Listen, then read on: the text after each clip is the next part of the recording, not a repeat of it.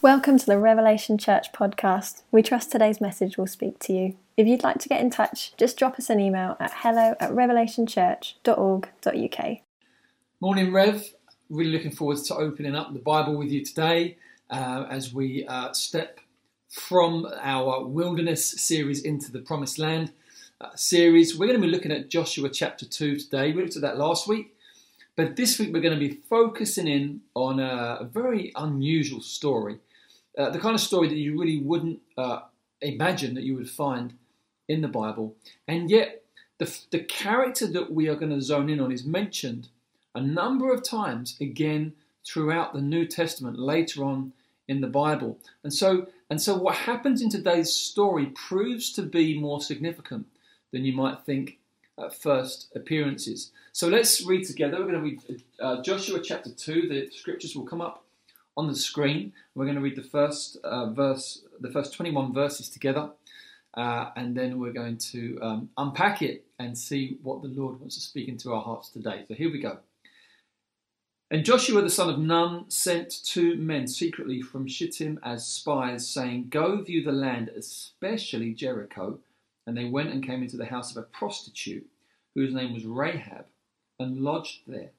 And it was told to the king of Jericho, Behold, Men of Israel have come here tonight to search out the land.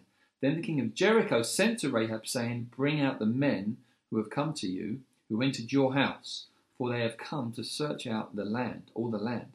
But the woman had taken the two men and hidden them, and she said, True, the men came to me, but I did not know where they were from. And when the gate was about to be closed at dark, the men went out. I do not know where the men went. Pursue them quickly, for you will overtake them. But she had brought them up to the roof and hid them with the stalks of flax that she had laid in order on the roof. So the men pursued after them on the way to the Jordan as far as the fords, and the gate was shut as soon as the pursuers had gone out. Before the men lay down, she came up to them on the roof and said to the men, I know that the Lord has given you the land, and that the fear of you has fallen upon us, and that all the inhabitants of the land melt away before you. For we have heard how the Lord dried up the water of the Red Sea before you when you came out of Egypt, and what you did to the two kings of the Amorites who were beyond the Jordan, to Sihon and Og, whom you devoted to destruction. And as soon as we heard it, our hearts melted, and there was no spirit left in any man because of you. For the Lord your God, He is God in the heavens above and on the earth beneath. Now then, please swear to me by the Lord that as I have dealt kindly with you, you also will deal kindly with my father's house and give me a sure sign that you will save alive my father and mother, my brothers and sisters, and all who belong to them, and deliver our lives from death. And the men said to her, Our life for yours, even to death. If you do not tell this business of ours, then when the Lord gives us the land, we will deal kindly and faithfully with you. Then she let them down by a rope through the window, for her house was built into the city wall, so that she lived in the wall. And she said to them, Go into the hills, or the pursuers will encounter you and hide there three days until the pursuers have returned. Then afterward you may go your way. The men said to her, We will be guiltless with respect to this oath of yours that you have made us swear. Behold, when we come into the land, you shall tie this scarlet cord in the window through which you let us down, and you shall gather into your house your father and mother, your brothers, and all your father's household. Then if anyone goes out of the doors of your house on into the street, his blood shall be on his own head and we shall be guiltless. But if a hand is laid on anyone who is with you in the house, his blood shall be on our head. But if you tell this business of ours, then we shall be guiltless with respect to your oath that you have made us swear. And she said, According to your words, so be it. Then she sent them away, and they departed, and she tied the scarlet cord in the window. Let's pray together. Lord, I want to say thank you for this story. And I want to pray that you would help us to find the treasure, to find what it is, Lord, that you are wanting us to see and hear and understand today. And pray for the ministry of the Holy Spirit to work in our minds and hearts through this story in Jesus' name. Amen. Amen. What I'm going to do, I'm going to look at the three places in the New Testament where this woman Rahab's name is mentioned and really draw out the main points of the story. Um, it's so helpful when the New Testament makes mention of things that happen in the Old Testament, sheds light on it, helps us to understand it in, a, in, a, in its fullest sense. And the first place is in Matthew. Matthew chapter 1. Uh, we're going to read a few verses, and this is the genealogy of Jesus Christ. So um, the Bible writers were very concerned with genealogies, who people were, where they came from, who their descendants were. We tend to think much more individualistically. Uh, we kind of, uh, as a, culturally, try to find who we are simply uh, through our own kind of sense of personhood rather than who we are descended from, where we have come from. But I think there's a growing interest in that kind of thing, a growing inter- interest in people um, trying to discover their family line and family trees. There is something um, that is quite intriguing about it. Um, but the, the, the Bible writers, it's more than intrigue. For them, it's it's part of our identity. It's it's it's part of who we are. And so when they're introducing Jesus, um, not all of the gospel writers, but some of them give a genealogy. And here in Matthew, if we go to um, the chapter one, let's read from verse two to the first part of verse six. Abraham was the father of Isaac, and Isaac the father of Jacob, and Jacob the father of Judah and his brothers, and Judah the father of Perez and Zerah by Tamar, and Perez the father of Hezron and Hezron the father of Ram, and Ram the father of Amminadab, and Amminadab the father of Nish- Nahshon, and Nahshon the father of Salmon, and Salmon the father of Boaz by Rahab, and Boaz the father of Obed by Ruth, and Obed the father of Jesse, and Jesse the father of David the king. And so what we find here is this woman, Rahab, is like the great great great grandmother of King David, and then the great great great great great great great great great great great, and on we go grandmother of Jesus Christ. She appears in the genealogy of the Saviour of the world. Now, surely, the, surely there's a point here that is being made in an extraordinary way. This woman was a Canaanite. Uh, the Canaanites were, was kind of a, a fairly uh, generic name given to uh, the, the, peoples that occupied uh, vast swathes of the Promised Land when Israel moved in. And God says of them, God says um, that there's the reason why um, the Israelites didn't occupy the land sooner was because He gave the occupants, the, the Canaanites, time um, to repent, but instead they, they, they, they filled the land with so much vile sin that God says that the land spewed them out. The land vomited them out. Their practices were abhorrent. Horror and everything from um, um, child sacrifice, ritual prostitution, vile idolatry, and just disgusting things you wouldn't, wouldn't, wouldn't want to think too much about. She's a Canaanite woman. Um, but not only that, she is a prostitute. The way she makes a living, there's nothing righteous about it, there's nothing godly about it. Um, uh, she is an unlikely candidate to be part of the genealogy of the Saviour of the world. It's an amazing thing. And surely, if there's something for us to, to learn in this story, it's that, it's that faith. Faith, biblical faith, not just kind of vague faith. Biblical faith, we're going to look at that as we go through, opens up the doorway to a brand new name and a brand new line. It, it, faith can pull you out and has pulled multitudes of people out of the most um, unimpressive backgrounds uh, and, and the most um, and, names of ill repute uh, and, and infamous kind of uh, uh, identities. That faith opens the door to take you from being a, a, a nobody, essentially, to being someone who is so uh, dignified by the grace of God, who is so lifted up and exalted by the by simply by the grace of God faith opens that door. It's a remarkable thing. And, and, and, you know, the scripture is not ashamed of, of these kinds of testimonies, these stories. The Bible says that heaven rejoices over one sinner who repents. And so, you know, if the Bible writers, if, if the Holy Spirit was ashamed of such things, then we don't, you don't need to mention Rahab's name in that genealogy. In fact, you'll notice that the, the 90%, 95% of the names are men's names. It's about the, it's, um, reckoning through the father's line in the genealogy. Doesn't really need to even mention her name, but deliberately mentions her name. Why? Because because the grace of God is so demonstrated in the gospel that uh, no matter where you've come from, faith in Christ opens a door to a new line in a new name. It's an amazing thing. Um, second mention is in the book of Hebrews. In the book of Hebrews, she appears in that very famous roll call of faith.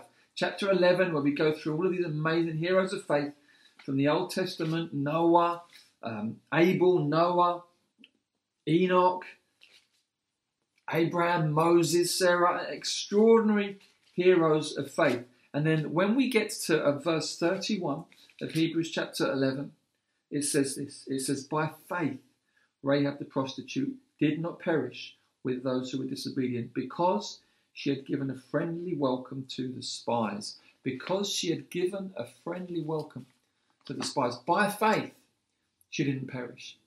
You see, we'll, we'll, we'll get to the story of Jericho later in this series and we'll dis, dis, discover how um, essentially they were annihilated uh, as a city. Um, um, not Rahab, not Rahab's household. Why? By faith. Why? What did she do? She hid the spies. She gave them a friendly welcome and she hid them and she lied. She lied to the king. Just thought I'd throw that one in there. Okay, it's it's it's it's not totally straightforward. Also, why why were those guys lodging at a prostitute's house? Okay, I don't know for sure, but I can give a guess. Why? It's a messy story.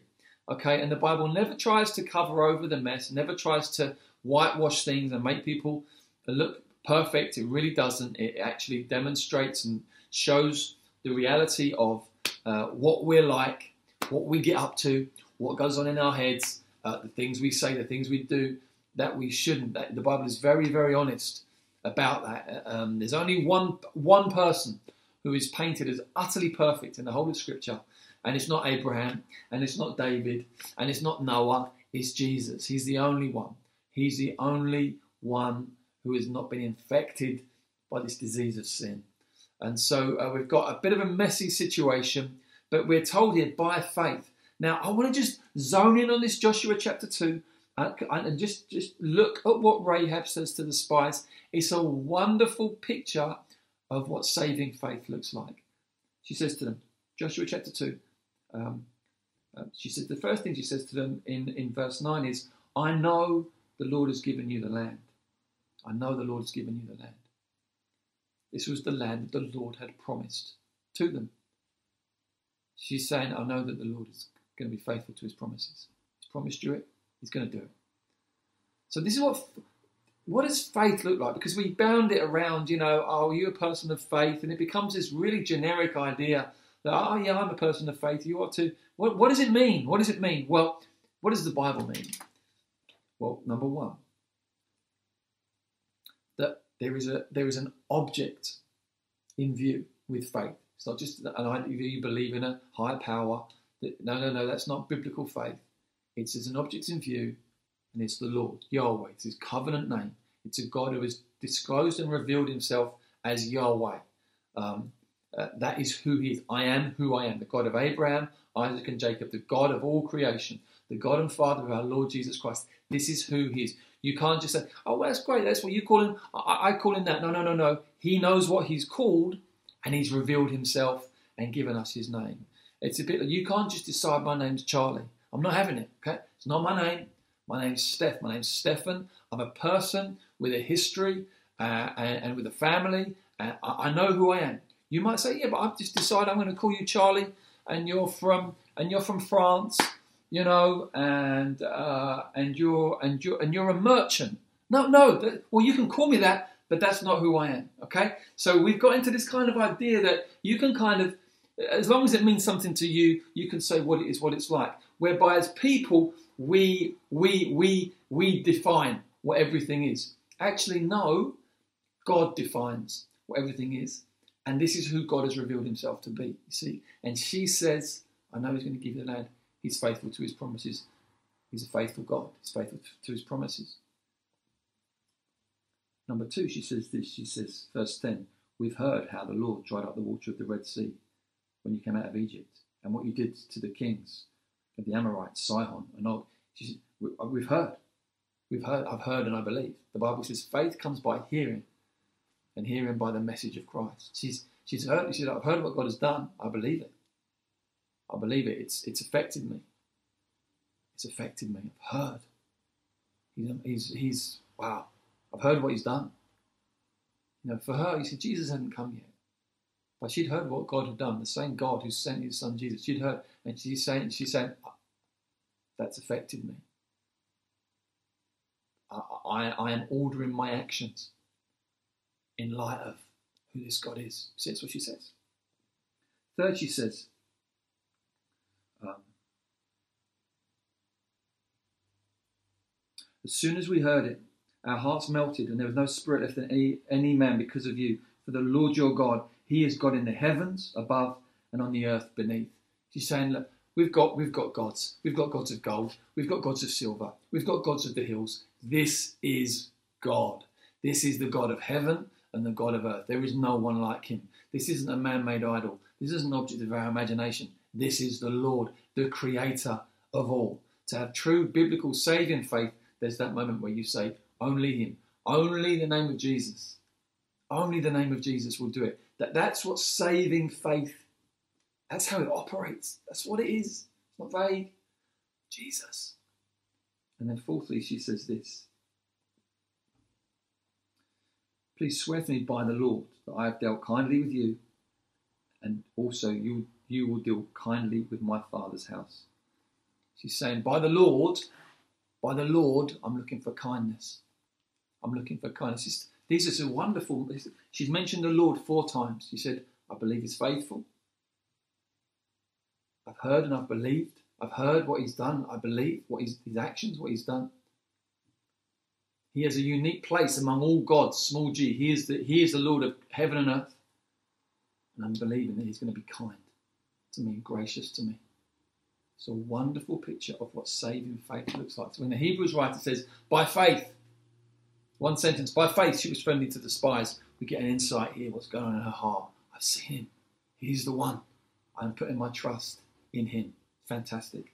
Final mention we'll find in James chapter 2, verses 25 to 26, James says this James 2, verse 25 to 26, and in the same way, was not also Rahab the prostitute justified by works when she received the messengers and sent them out by another way?